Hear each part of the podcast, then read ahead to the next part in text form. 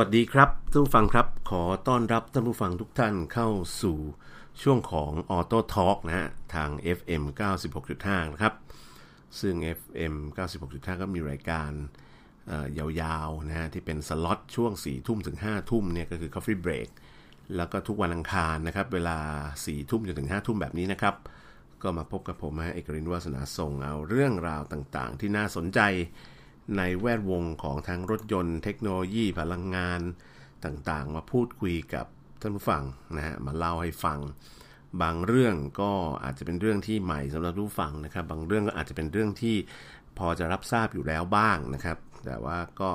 ยังไงก็แล้วแต่ท่านผู้ฟังสามารถจะติดต่อสื่อสารกับผมได้หลายช่องทางนะครับถ้าเป็น Twitter ก็ดรเอกรินนะฮะ D R E K A R I N นะครับ ก็สามารถแอดใน Twitter ได้นะครับ หรือถ้าจะเป็น Facebook ก็เสิร์ชหาคำว่า Auto Talk FM 96.5 นะครับ Auto Talk FM 96.5 แค่นั้นยังไม่พอนะฮะ ตอนนี้เนี่ย Active Radio เขาก็มีการตั้งเขาเรียกเป็นเป็นเพจย่อยขึ้นมานะครับ ที่จะ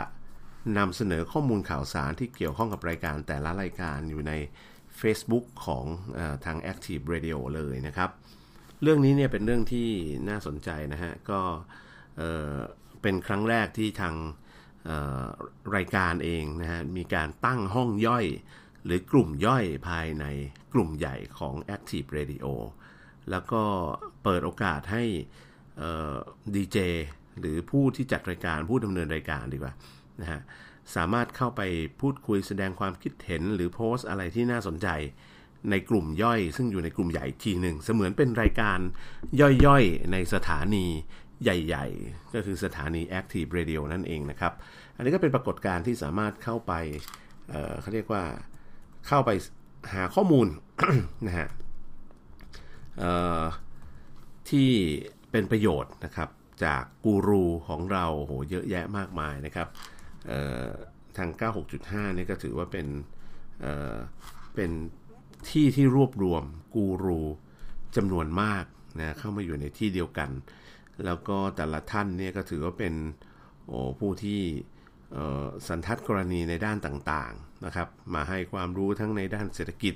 ในด้านการเงินการทองในเรื่องการเมืองนะครับเเรื่องสุขภาพเรื่องต่างๆ เยอะแยะมากมายนะฮะธุรกิจนะครับ ทาง 96.5 นี่เรียกว่าคอนเทนต์เหลือล้นนะครับออโต้ทอกเองก็เป็นหนึ่งในรายการนะที่นำเรื่องราวต่างๆ ที่น่าสนใจมาคุยให้ผู้ฟังได้ฟังกัน แล้วก็พยายามจะเอาคอนเทนต์ที่น่าสนใจเหล่านี้ที่คุยในรายการเนี่ยไปออกให้ไปไว้ในกลุ่มของออโต้ทอล์กที่อยู่ในกลุ่มใหญ่ของ Active Radio ด้วยนะครับ วันนี้มีข่าวสารที่น่าสนใจมาพูดคุยโอ้ข่าวหนึ่งเป็นข่าวที่ผมมองว่าเป็นข่าวที่น่าตื่นเต้น แล้วก็ดูแล้วก็เป็นแนวทางที่น่าสนใจมาก ๆ ที่เกี่ยวข้องกับเรื่องของอของจะเรียกว่าไงวงการทั้งโดรนด้วยทั้งระบบเซนเซอร์ที่เราเรียกว่า IoT นะหรืออุปกรณ์ที่เป็นตัวรับส่งสัญญาณ ภาษาอังกฤษตัวเต็มก็คือ IoT ย่อมาจาก Internet of Things Internet of Things นี่อาจจะเป็นตัวเล็กตัวใหญ่ ตัวน้อยเป็นจุดเล็กๆ เป็นเซนเซอร์ที่ใช้พลังงานมากหรือน้อยก็แล้วแต่ละบางอย่างนี่ก็ตัวเล็กๆ นิดเดียวแล้วก็ไปฝังหรือไปแปะไว้ในพื้นที่ต่างๆนะฮะรอบๆตัวเราทั้ง indoor ก็คือในร่ม แล้วก็ outdoor คือนอกอภายนอกอาคารนะครับ ซึ่งเจ้าเซ็นเซอร์ต่างๆ เหล่านี้เนี่ยที่เราเรียกว่า IoT เนี่ยมันเป็นเซ็นเซอร์ที่ใช้พลังงานน้อยอยู่แล้วนะครับเขาออกแบบมาเพื่อให้มันเป็นอุปกรณ์ที่ใช้พลังงานน้อยมากๆ แล้วก็จะทำหน้าที่ในการส่งผ่านข้อมูลในปริมาณไม่มาก แต่เป็นข้อมูลเชิงประจักษ์เชิงในมีที่มีนัยสำคัญ ก็คือเป็นข้อมูลจริงข้อมูลสดสดณเวลาที่เราบอกให้มันส่งนะครับ แล้วที่สำคัญคือตัวมันเองจะไม่ได้ทำหน้าที่ส่งข้อมูลอยู่ตลอดเวลานะครับมันเหมือนกับว่าเราอยากจะรู้อะไรเราต้องถามมัน มันถึงจะส่งมา หรือมีสัญญาณไปบอกให้มันส่งมาหน่อยสินะครับ ช่วยส่งมาหน่อยสิตอนนี้อุณหภูมิ หน้าปากซอยเท่าไหร่แล้วนะครับ ส่งมาหน่อยสิว่าแถวหน้าออฟฟิศฝนตกไหมนะครับ หรือส่งมาหน่อยสิว่ารถที่เคลื่อนตัวผ่านบริเวณหน้าเซ็นเซอร์อันนี้เนี่ยเคลื่อนตัวผ่านด้วยความเร็วเท่าไหร่นะโดยการส่งสัญญาณไปถามมันอย่างเงี้ยนะครับมันก็สามารถที่จะตอบคำถามออกมาเป็นลักษณะของตัวเลขนะเป็นลักษณะส่วนมากก็จะออกมาในเชิงตัวเลขหรือเป็น มีหรือไม่มีเป็น logic เป็นบวกเป็นลบนะฮะเป็นศูนย์เป็นหนึ่งอะไรเงี้ยที่เขาจะส่งได้หรือส่งมาเป็นตัวเลขก็ได้นะครับ ตัวเลขเท่าไหร่อย่างไรนะฮะเช่นค่า PM 2.5อย่างเงี้ยนะครับก็สามารถที่จะเอา IoT หรืออุปกรณ์พวกนี้ไปติดตั้ง แปะไว้ตามฝาบ้าน แปะไว้ตามเสา หรือแม้กระทั่งเอาใส่เอาเอาแปะไว้ฝากระโปรงท้ายรถนะครับว่ารถคันนี้มีปล่อย PM 2.5 ออกมามากน้อยแค่ไหนนะครับ แล้วสาเหตุที่อุปกรณ์ IoT นี่มีความสำคัญ เพราะว่ามันสามารถไปติดได้อยู่ทุกที่เลยครับ ไม่จำเป็นไม่ต้องงอว่าจะต้องมีไฟมีปลั๊กนะฮะมาเสียบให้มันมันถึงจะทำงานได้นะครับแล้วที่สำคัญก็คือการส่งผ่านพลังงานของมัน หรือการชาร์จพลังงานของมันเนี่ยในอดีตเนี่ยเขาใช้วิธีการใส่แบตเตอรี่ก้อนเล็กๆนะฮะเข้าไป ยกตัวอย่าง เช่นอะไรดีละ่ะแท็กทางด่วนอย่างเงี้ยฮะจริง ๆ ในแท็กทางด่วนนี้ก็มีตัวให้พลังงานอยู่นะสังเกตว่ามันแตะอยู่หน้ากระจกรถเนี่ยนะฮะไม่มีไฟไม่มีอะไรสำรองให้มันนะครับ แต่มันสามารถจะส่งสัญญาณไปบอกอไอตัวที่เเป็นตัววัดอยู่ด้านนอกว่ารถคันนี้มีเงินเหลืออยู่กี่บาท ควรจะเปิดให้ผ่านหรือไม่ให้ผ่านตังหมดหรือยังนะครับไอ้พวกเนี้ยนะพวก RFID พวกเนี้ยนะครับก็ นอกจากมันการส่งผ่านพลังงานแล้วมันก็ต้องมีการส่งผ่านสัญญาณไปด้วยหรือส่งผ่านข้อมูลไปด้วยนะครับ ว่าตัวเองเหลือตังค์อยู่เท่าไหร่นะครับนะมีการบ่งบอกตัวเองว่าตัวเองมี serial number เบอร์อะไรนะส่งเข้าไปบอกส่วนกลางส่วนกลางก็อาจจะบอกเช็คโอเค มีเงินอยู่เท่านี้เท่านั้น หรือบางชนิดอาจจะมีข้อมูลในตัวเองเลย เช่นบัตรเเก็บเงินสดบัตรที่อยู่มีเงินสดอยู่ในตัวเองนะฮะ ไปถึงว่ามันก็ record ไว้แหละผ่านโครงข่ายนะครับมันไม่ได้มีเงินอยู่ในบัตรหรอกเป็นเอาว่ามัน record ไว้ว่าไอคนที่ถือบัตรใบนี้ record เบอร์นี้เนี่ยมันมีบัตรอยู่มีตังอยู่ในบัญชีเท่าไหร่นะครับ มันก็จะสามารถส่งสัญญาณไปบอกได้ ข่าวที่น่าสนใจวันนี้เนี่ยอารัมพบทมาซะเยอะ มีข่าวอยู่ข่าวหนึ่งไปเปิดเจอโดยบังเอิญนะครับใน IEEE Spectrum ซึ่ง IEEE Spectrum เนี่ยนะครับเป็น จะเรียกว่าเป็นไงฮะ เป็นวารสารทางวิศวกรรมที่มีชื่อเสียงมาก ๆนะครับ แล้วก็ได้รับความนิยมในวงการวิศวกรรมนะใครที่อยู่ในวงการวิศวกรรมนี่ต้องรู้จัก IEEE นะครับ IEEE ก็คือวารสารทางวิศวกรรมศาสตร์ ทางไฟฟ้า วิศวกรรมไฟฟ้าอิเล็กทรอนิกส์นะครับก็ดังระดับโลกนะพวกนักวิจัยก็ใช้กันเยอะ ไปอ่านเจอใน IEEE Spectrum ว่าโอ้ล่าสุดนี่มีการ ทดสอบนะเขาเรียกตัว Remote Sensor นะครับที่สามารถเก็บข้อมูลทำอะไรต่างๆ ก็คือตัวคล้ายๆกับ IoT นั่นแหละนะครับ แต่ว่าตัวมันเองเนี่ยสามารถจะชาร์จพลังงานได้ผ่านระบบไร้สาย นี่ wireless charging เนี่ยอาจจะไม่ใช่เรื่องใหม่นะครับ เพราะว่าปัจจุบันเราจะเห็นว่า โทรศัพท์มือถือหลายรุ่นเองเนี่ยก็สามารถที่จะชาร์จแบบไร้สายได้ ก็คือมีแค่แผ่นอันนึงเป็นแบบไอตัวตัวแพดบางๆนะครับที่สามารถจะมีขดลวดวนๆอยู่ข้างในนะครับ สามารถเหนียวนำให้เกิดคลื่นนะแม่เหล็กไฟฟ้าผเยอหรือทะลุออกมานอกตัวเองนะแล้วก็ถ้าหากเราเอาไอ้ขดลวดแม่เหล็กไฟฟ้า ขดลวดในลักษณะคล้าย ๆ กันที่มันสามารถจะเหนี่ยวนำกันได้เนี่ยไปไว้ใกล้ ๆ หรือไปแปะไว้เนี่ยมันก็จะเหนี่ยวนำให้เกิดการชาร์จ ไฟฟ้าเข้ามาในอุปกรณ์เหล่านั้น เช่นโทรศัพท์มือถือแบบชาร์จแบบไร้สาย อันนี้ที่น่าตื่นเต้นไปกว่านั้นก็คือว่าเขามีการพัฒนาโครงการอยู่โครงการหนึ่งก็คือโครงการที่จะใช้ UAV นะฮะ UAV ย่อมาจากอะไรครับท่านผู้ฟังครับ UAV ย่อมาจาก Unmanned aerial vehicle ก็คืออากาศยานไร้คนขับนั่นเองนะครับและอากาศยานไร้คนขับตัวนี้จะทำหน้าที่อะไรนะครับ หลักๆกก็คือเขาต้องการเอาอากาศยานไร้คนขับตัวนี้เนี่ยไป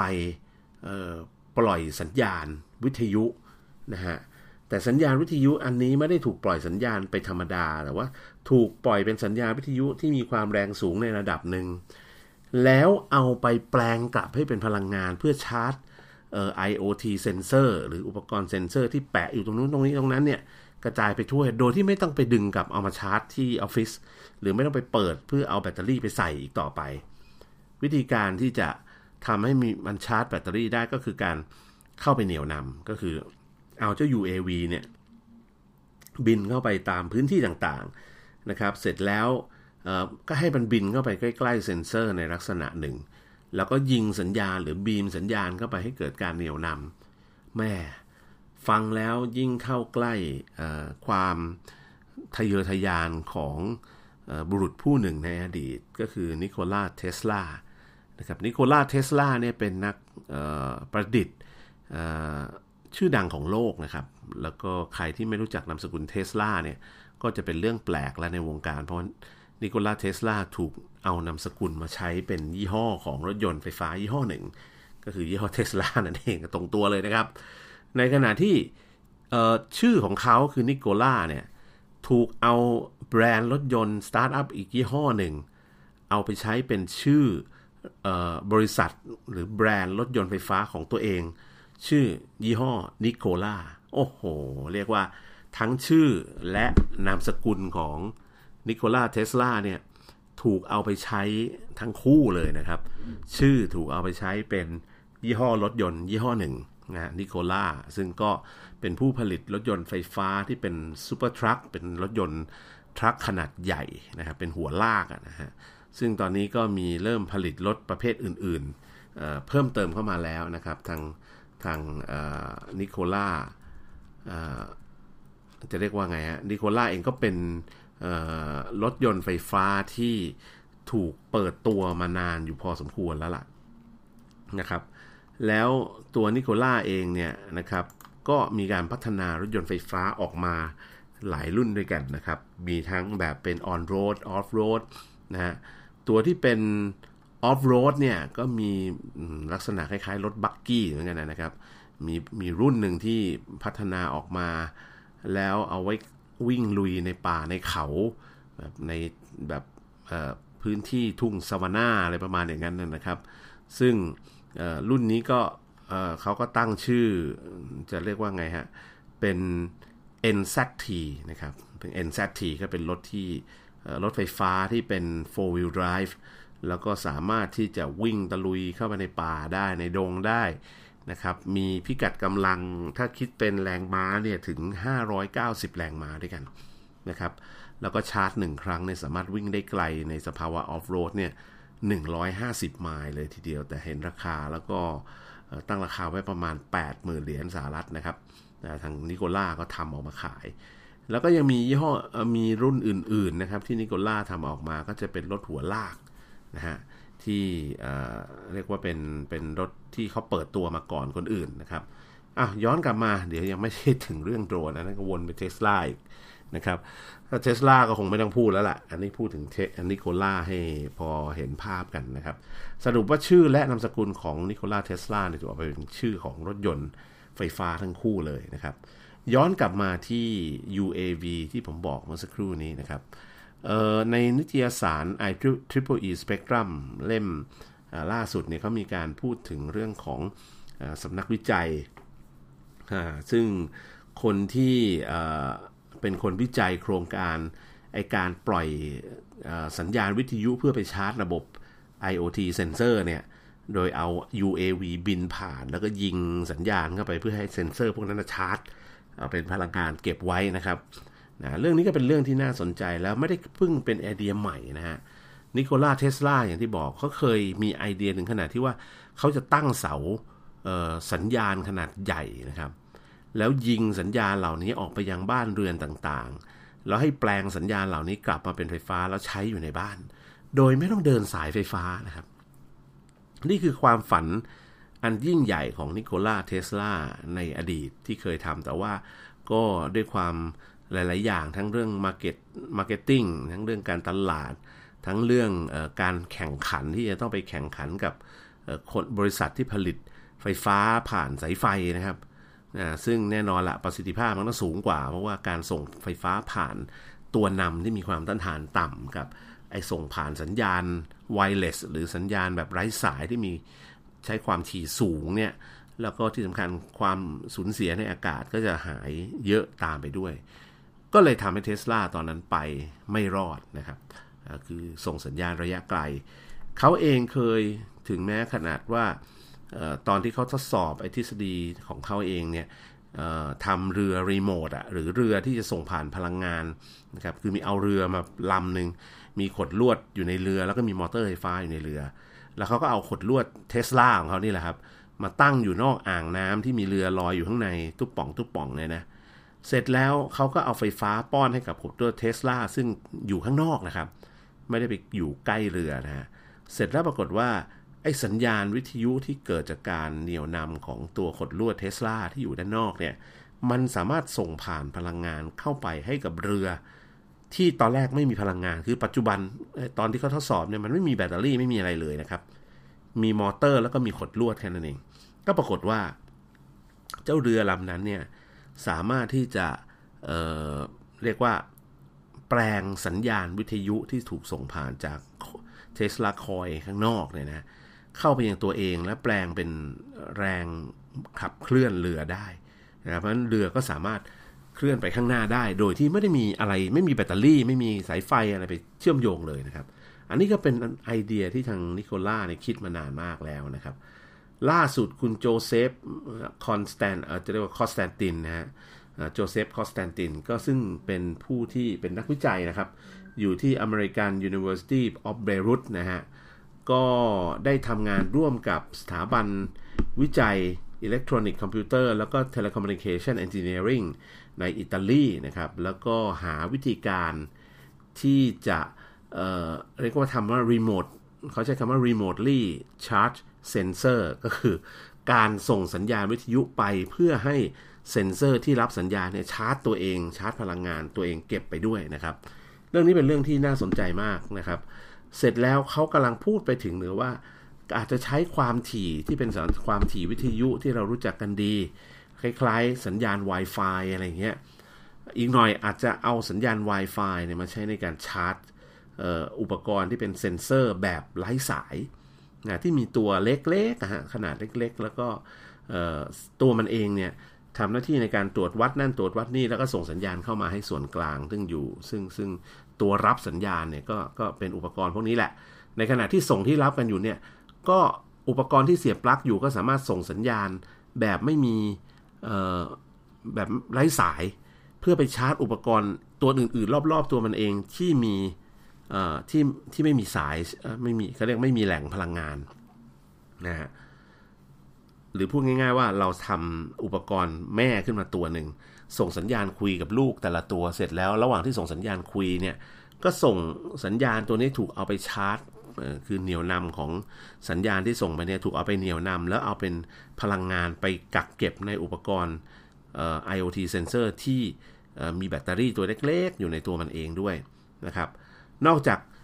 ใช้ในการ alert คือปลุกแล้วนะฮะคือส่งสัญญาณไปปุ๊บเฮ้ยตื่นตื่นนะส่งค่ามาดูหน่อยสินะครับว่าตอนนี้อากาศ PM 2.5 มีค่าเท่าไหร่นะก็คือคล้ายๆกับว่าโดรนลำหนึ่งเนี่ยจะถูกดีไซน์ขึ้นมา เพื่อให้ทำหน้าที่ในการส่งสัญญาณ ไปคุยกับเซ็นเซอร์ต่างๆ ที่ติดอยู่รอบๆตัวมันได้ขณะที่มันบินผ่าน และนอกจากการส่งสัญญาณไปปลุก แล้วไปพูดคุยกันแล้วเนี่ยนะครับไอ้เจ้าโดรนที่ว่าเนี่ยจะทำหน้าที่ในการส่งสัญญาณวิทยุและชาร์จนะชาร์จพลังงานให้กับเจ้าเซ็นเซอร์ตัวจิ๋วเหล่านั้นไปพร้อมกันด้วย ก็หมายความว่าไงครับ หมายความว่าเจ้าจิ๋วเซ็นเซอร์จิ๋วเหล่านั้นเนี่ยจะไม่ต้องถูกถอดกลับมาเพื่อเปลี่ยนแบตเตอรี่ หรือปีนป่ายขึ้นไปสมมติเซ็นเซอร์มันติดอยู่บนเสาสูงๆเนี่ยนะครับ เราก็ไม่มีความจำเป็นต้องปีนขึ้นไปเพื่อปีไปเปลี่ยนแบตเตอรี่ก็เล็ก ๆ ให้เซ็นเซอร์ตัวเล็ก ๆ ตัวหนึ่งที่แปะอยู่ข้างบนยอดเสา ซึ่งไม่มีสายไฟไปจ่ายพลังงานให้นะครับ เรื่องนี้เป็นเรื่องที่ทางสถาบันวิจัยนะฮะ American University of American University of Beirut เนี่ยร่วมกับ IECT IECTE ก็คือ Institute of Electronic Computer and Telecommunication Engineering ที่อิตาลีได้ดำเนินการแล้วก็เริ่มการทดสอบแล้วนะครับ โดยที่เขาสร้าง UAV หรือเครื่องบินไร้คนขับขึ้นมาลำหนึ่ง แล้วก็บินขึ้นไปในอากาศ แล้วส่งสัญญาณวิทยุนะครับเพื่ออปลุกเซ็นเซอร์ที่แปะอยู่รอบๆนะว่าเอา้าส่งสัญญาณตึกเข้าไปให้ตื่นขึ้นมา แล้วก็ตรวจวัดค่าอะไรต่างๆ เสร็จแล้วส่งกลับมาให้ เจ้าโดรนที่บินผ่านไปนั้น ในระหว่างที่โดรนบินผ่านไปนั้นเนี่ยก็สามารถที่จะบีมหรือส่งผ่านพลังงานผ่านสัญญาณวิทยุเนี่ยไปให้กับเจ้าเซ็นเซอร์ตัวเล็กๆ จิ๋วๆ ที่ติดอยู่รอบๆ ด้วย อันนี้ก็เป็นจุดเริ่มต้นที่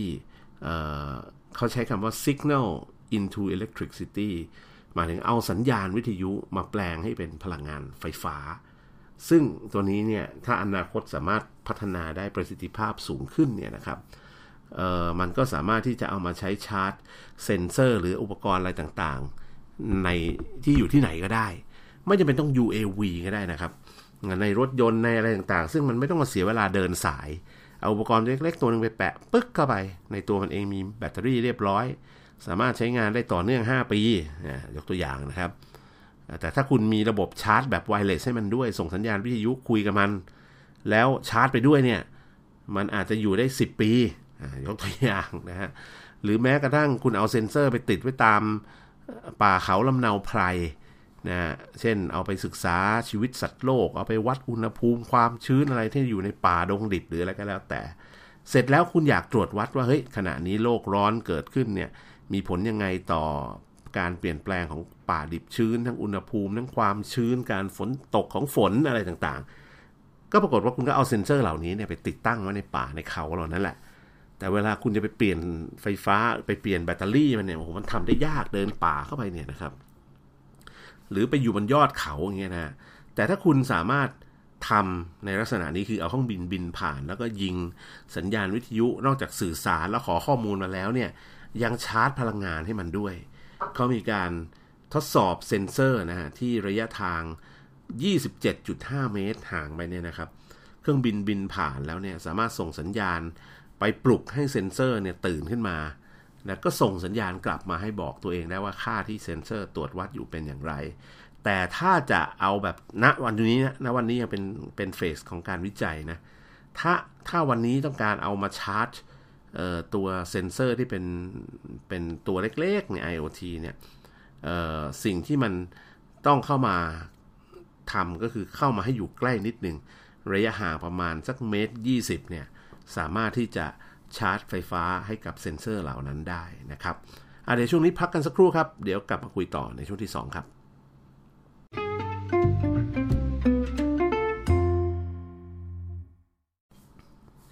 สวัสดีครับท่านผู้ฟังครับ ขอต้อนรับกลับสู่ช่วงที่ 2 นะฮะ กับรายการ Auto Talk ทาง FM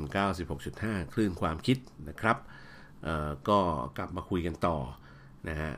ในช่วงที่ 1 เราพูดคุยถึงเรื่องของการเอาเครื่องบินไร้คนขับมาบิน แล้วก็ส่งสัญญาณพูดคุยกับเซ็นเซอร์ แล้วก็ชาร์จไปด้วยนะครับอันนี้ก็ถือว่าเป็นสิ่งที่นิมิตหมายอัน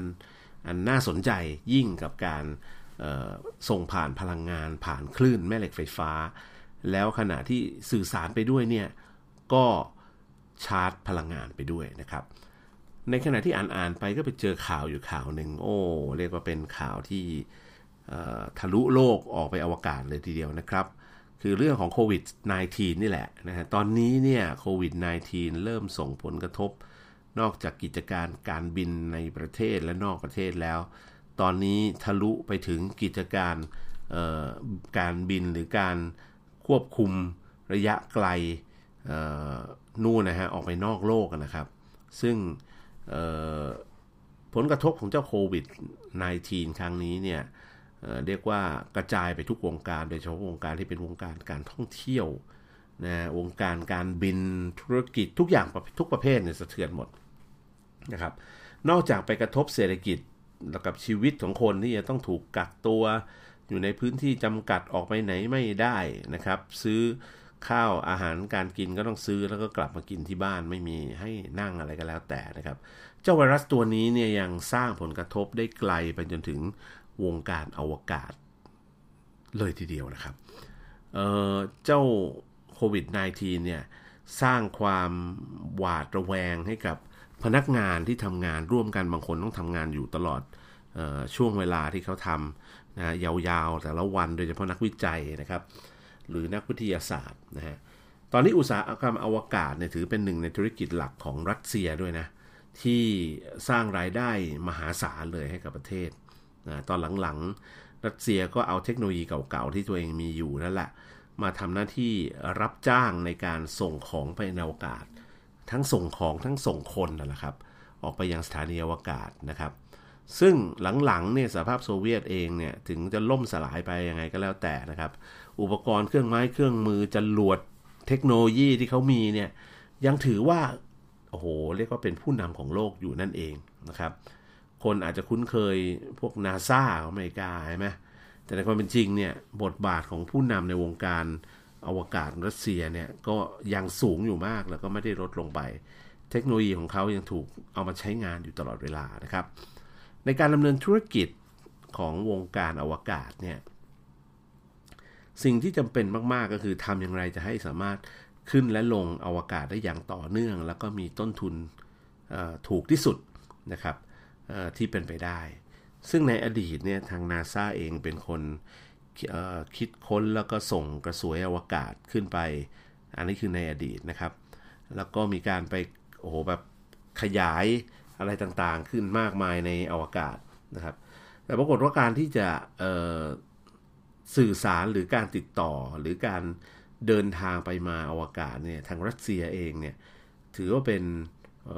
เจ้าพ่อในวงการนี้ คือมีอุปกรณ์เยอะ ของเก่าเอามาหากินนะส่งคนนู้นคนนี้ไปอวกาศแม้กระทั่งนักท่องเที่ยวที่เป็นเศรษฐีเนี่ยก็สามารถมาใช้จรวดรัสเซียในการขึ้นไปสู่อวกาศได้นะครับเออตอนนี้ประธานาธิบดีวลาดิเมียร์ปูตินเนี่ยเขาอยากมาหนุนเศรษฐกิจในภาพรวมของประเทศนะครับ ซึ่งเมื่อต้นเดือนที่ผ่านมานี่ก็ได้มีการวิดีโอคอลต่อสายตรง แล้วก็พยายามย้ำกับเจ้าหน้าที่ทุกฝ่ายที่เกี่ยวข้องอว่า ตอนนี้มันมีโควิดระบาดนะ ก็ต้องระมัดระวังรับมือให้เต็มที่อะไรงานที่มันต้องทำทุกวันก็ต้องทำไป แต่ว่าระวังอย่าให้งานสะดุด แม้ผู้นำรัสเซียเองเขาก็จะพูดจาไว้ลักษณะแบบนี้ แต่ว่าดูแล้วแม่ไม่รู้จะพยุงภาพรวมธุรกิจได้มากน้อยแค่ไหนนะครับ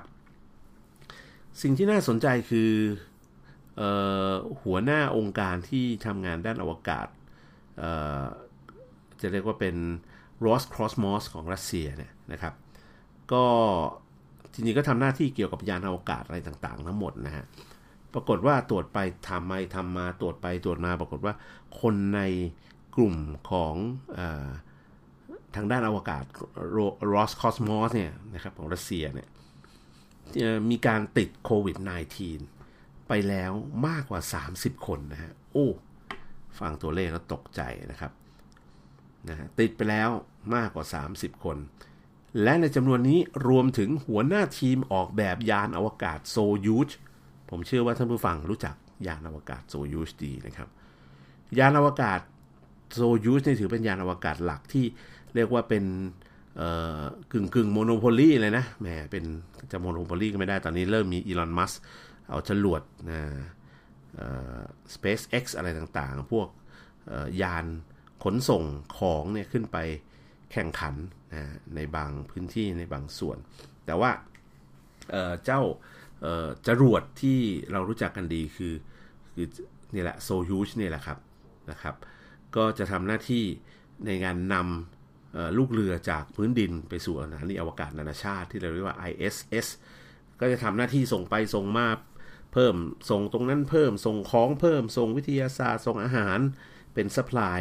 เหมือนกับเป็นโลจิสติกนะนะครับปรากฏว่าพอติดเชื้อโควิดเนี่ยหัวหน้าที่เป็นดูแลเรื่องพวกนี้เนี่ยก็ติดด้วยนะครับ คนที่ออกแบบ ยานอวกาศโซยูสเนี่ยนะครับ ก็ติดด้วยนะครับ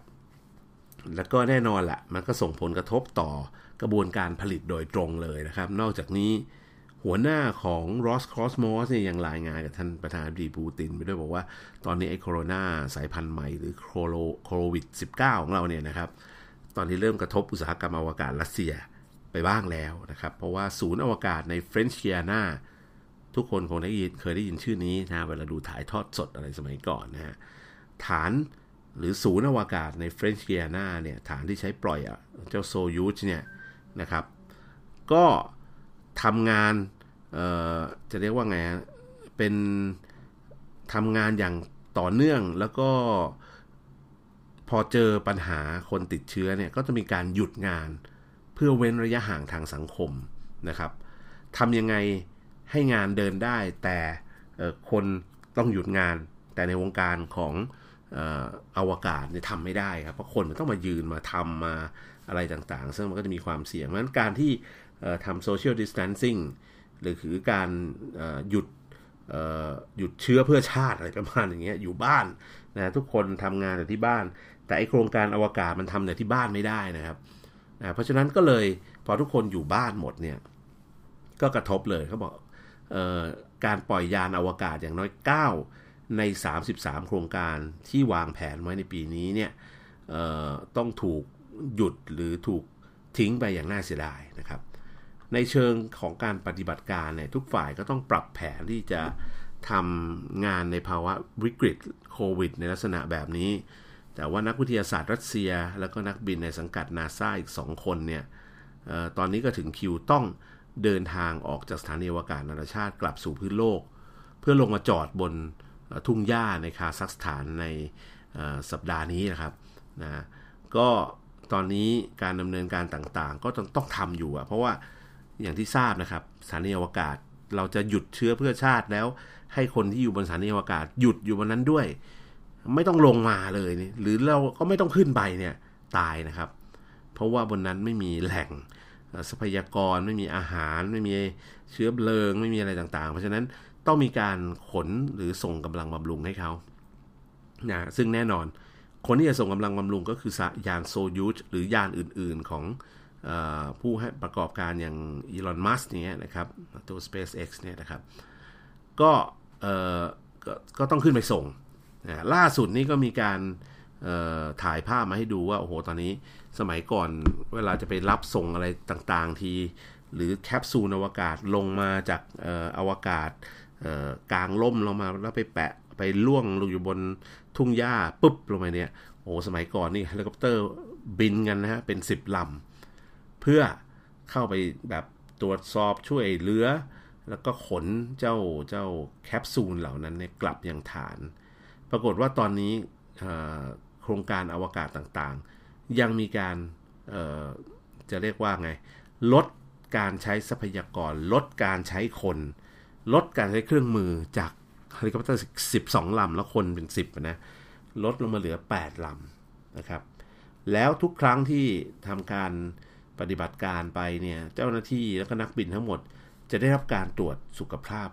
ฟรีด้วยนะครับ อันนี้เป็นเรื่องที่น่าสนใจอย่างมากนะครับว่าโควิดเนี่ยกระทบขึ้นไปถึงอวกาศนะฮะเออเป็นเรื่องที่หลาย ๆ คนคาดคิดไม่ถึงนะครับ แต่ว่าตอนนี้ก็เกิดขึ้นแล้ว นอกจากนั้นแล้วนะครับ ใจเรื่องของนโยบายเว้นระยะห่างทางสังคมที่รัสเซียเขากำลังดำเนินการอยู่เนี่ย ถ้ามีการขยายออกไปจนถึงนู่นนะฮะสุดปลายเดือนเมษายนเนี่ยก็อาจจะทำให้การคัดเลือกคนที่จะเข้ามาฝึกเป็นนักบินอวกาศของรัสเซียเนี่ยต้องเลื่อนออกไปด้วยนะครับ จากเดิมเขาจะมาหมดเขตวันที่ 1 มิถุนายนนะฮะเพราะว่าก็ตอนนี้ก็พอปิดเมืองเนี่ยก็ผู้สมัครหลายคนก็ไม่สามารถจะมาสมัครได้ หรือจะไปเตรียมเอกสารจะทดสอบด้านสุขภาพอะไรต่างๆ ที่จะต้องเป็นข้อมูลเบื้องต้นให้กับทีม คัดเลือกนักบินอวกาศเนี่ยก็ทำไม่ได้ ก็เลยต้องการต้องมีการขยายระยะเวลาออกไปนะครับ ซึ่งตอนนี้ตัวเลขผู้ติดโควิด -19 ในรัสเซียเนี่ยก็ยังคงพุ่งสูงขึ้นอย่างต่อเนื่องอยู่พอสมควรนะครับนั้นก็อันนี้ก็เป็นอีกหนึ่งข่าวนะฮะที่เห็นได้ว่าทางโควิด -19 เนี่ยส่งผลกระทบต่อสารพัดธุรกิจเลยนะครับ ไม่ว่าจะเป็นธุรกิจท่องเที่ยว การบิน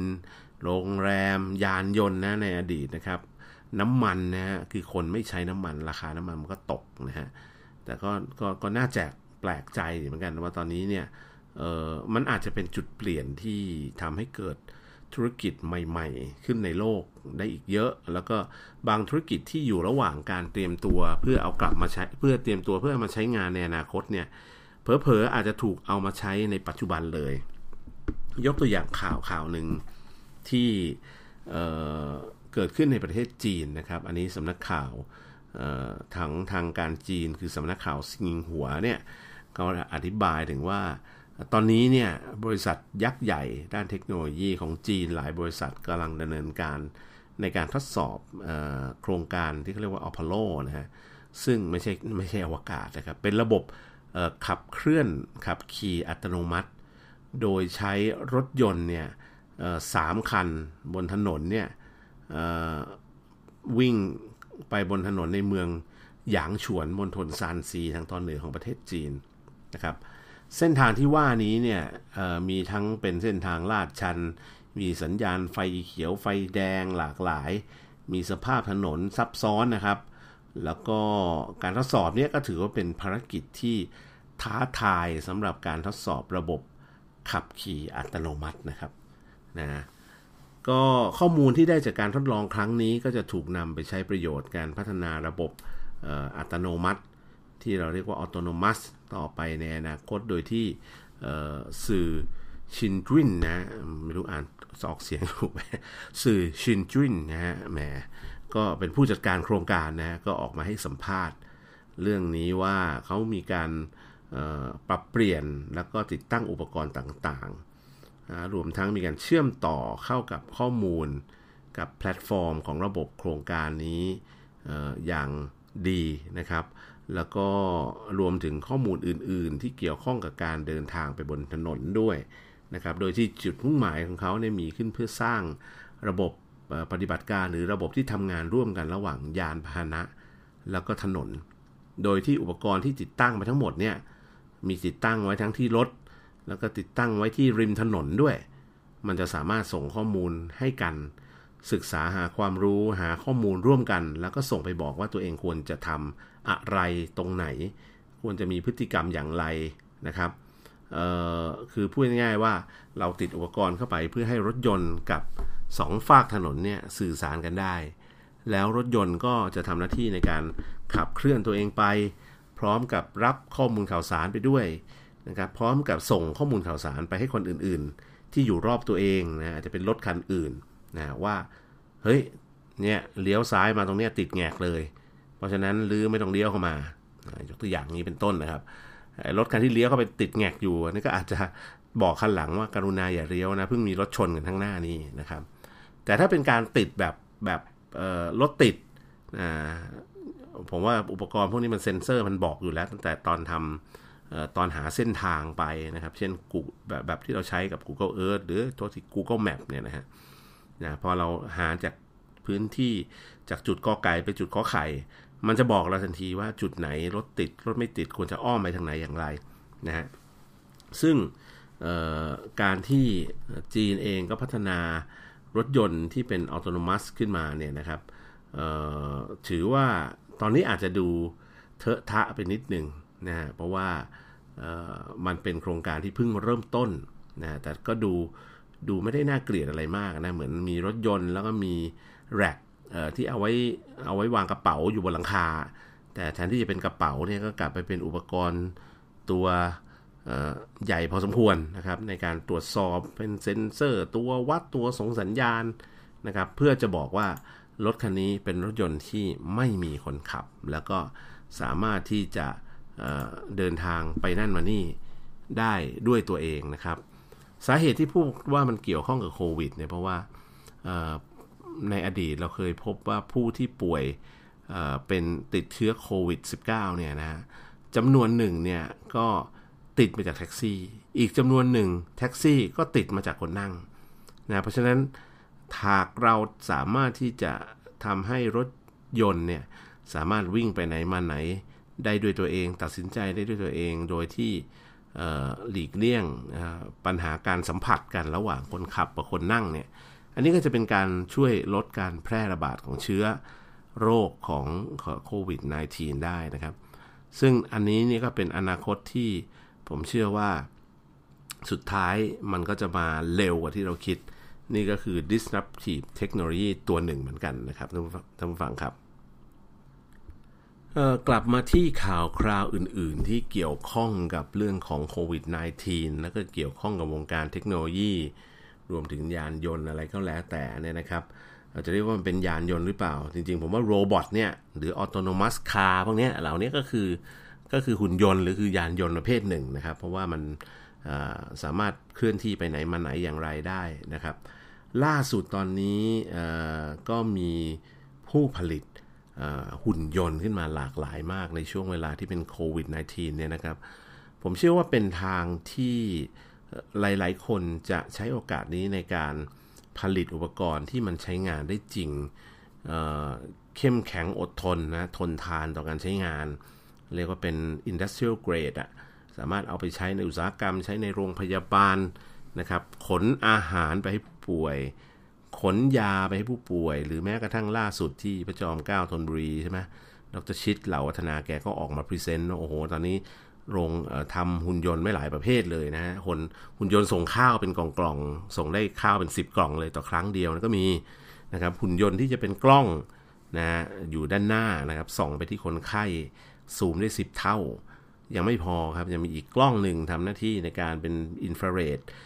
ถ่ายวัดอุณหภูมิของคนนะฮะ ว่าอุณหภูมิลดหรือยังไข้ลดหรือยัง แล้วก็หน้าตาเป็นยังไงลูกตา มีอะไรแดงๆหรือเปล่านะครับ หรือดูแล้วมีไข้หรือไม่มีไข้ เพราะว่ามีอุปกรณ์เซ็นเซอร์ไปด้วยนะนอกจากเอาอาหารไปให้ได้แล้วเนี่ยก็ยังมีการเอายาไปให้ เอาอาหารการกินแล้วก็ที่สำคัญคือ คุณหมอเองสามารถไม่ต้องไปสัมผัสคนไข้ที่ติดเชื้อโควิดนะคือไม่ต้องเข้าไปใกล้เลยแหละ ก็ ควบคุมเจ้าหุ่นยนต์นี้นะผ่านช่องทางไร้สาย เสร็จแล้วหุ่นยนต์นี้ก็จะไปปรากฏอยู่ตรงหน้าของผู้ใช้งานหรือผู้ป่วยนะครับ แล้วข้อมูลเหล่านี้จะถูกส่งไปส่งมานะฮะหมอก็เห็นคนไข้ คนไข้ก็เห็นหมอนะฮะแล้วก็บางที่เนี่ยโอ้โหถึงขนาดเรียกว่าผลิตหุ่นยนต์ฆ่าเชื้อด้วยรังสี UVC ซึ่งล่าสุดเห็นมีผู้ประกอบการรายหนึ่งก็คือเซ็นทรัลนี่แหละนะครับเขาเอาหุ่นยนต์ตัวนี้เนี่ยนะครับไปใช้กับไอ้ Food Hall ที่เป็นซูเปอร์มาร์เก็ตของ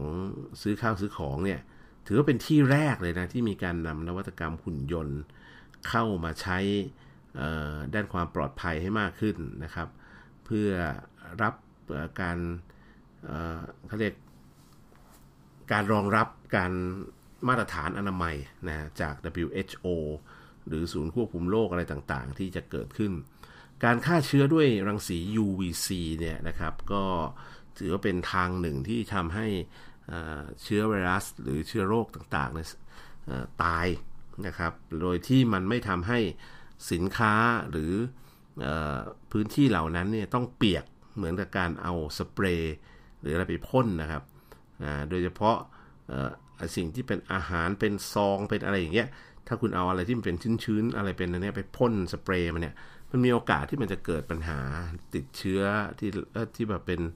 ไม่ให้ติดเชื้อเป็นความชื้นที่สมทบขึ้นมาข้างในนะครับ ซึ่งก็ก็ไม่เหมาะสมกันอย่างยิ่งกับ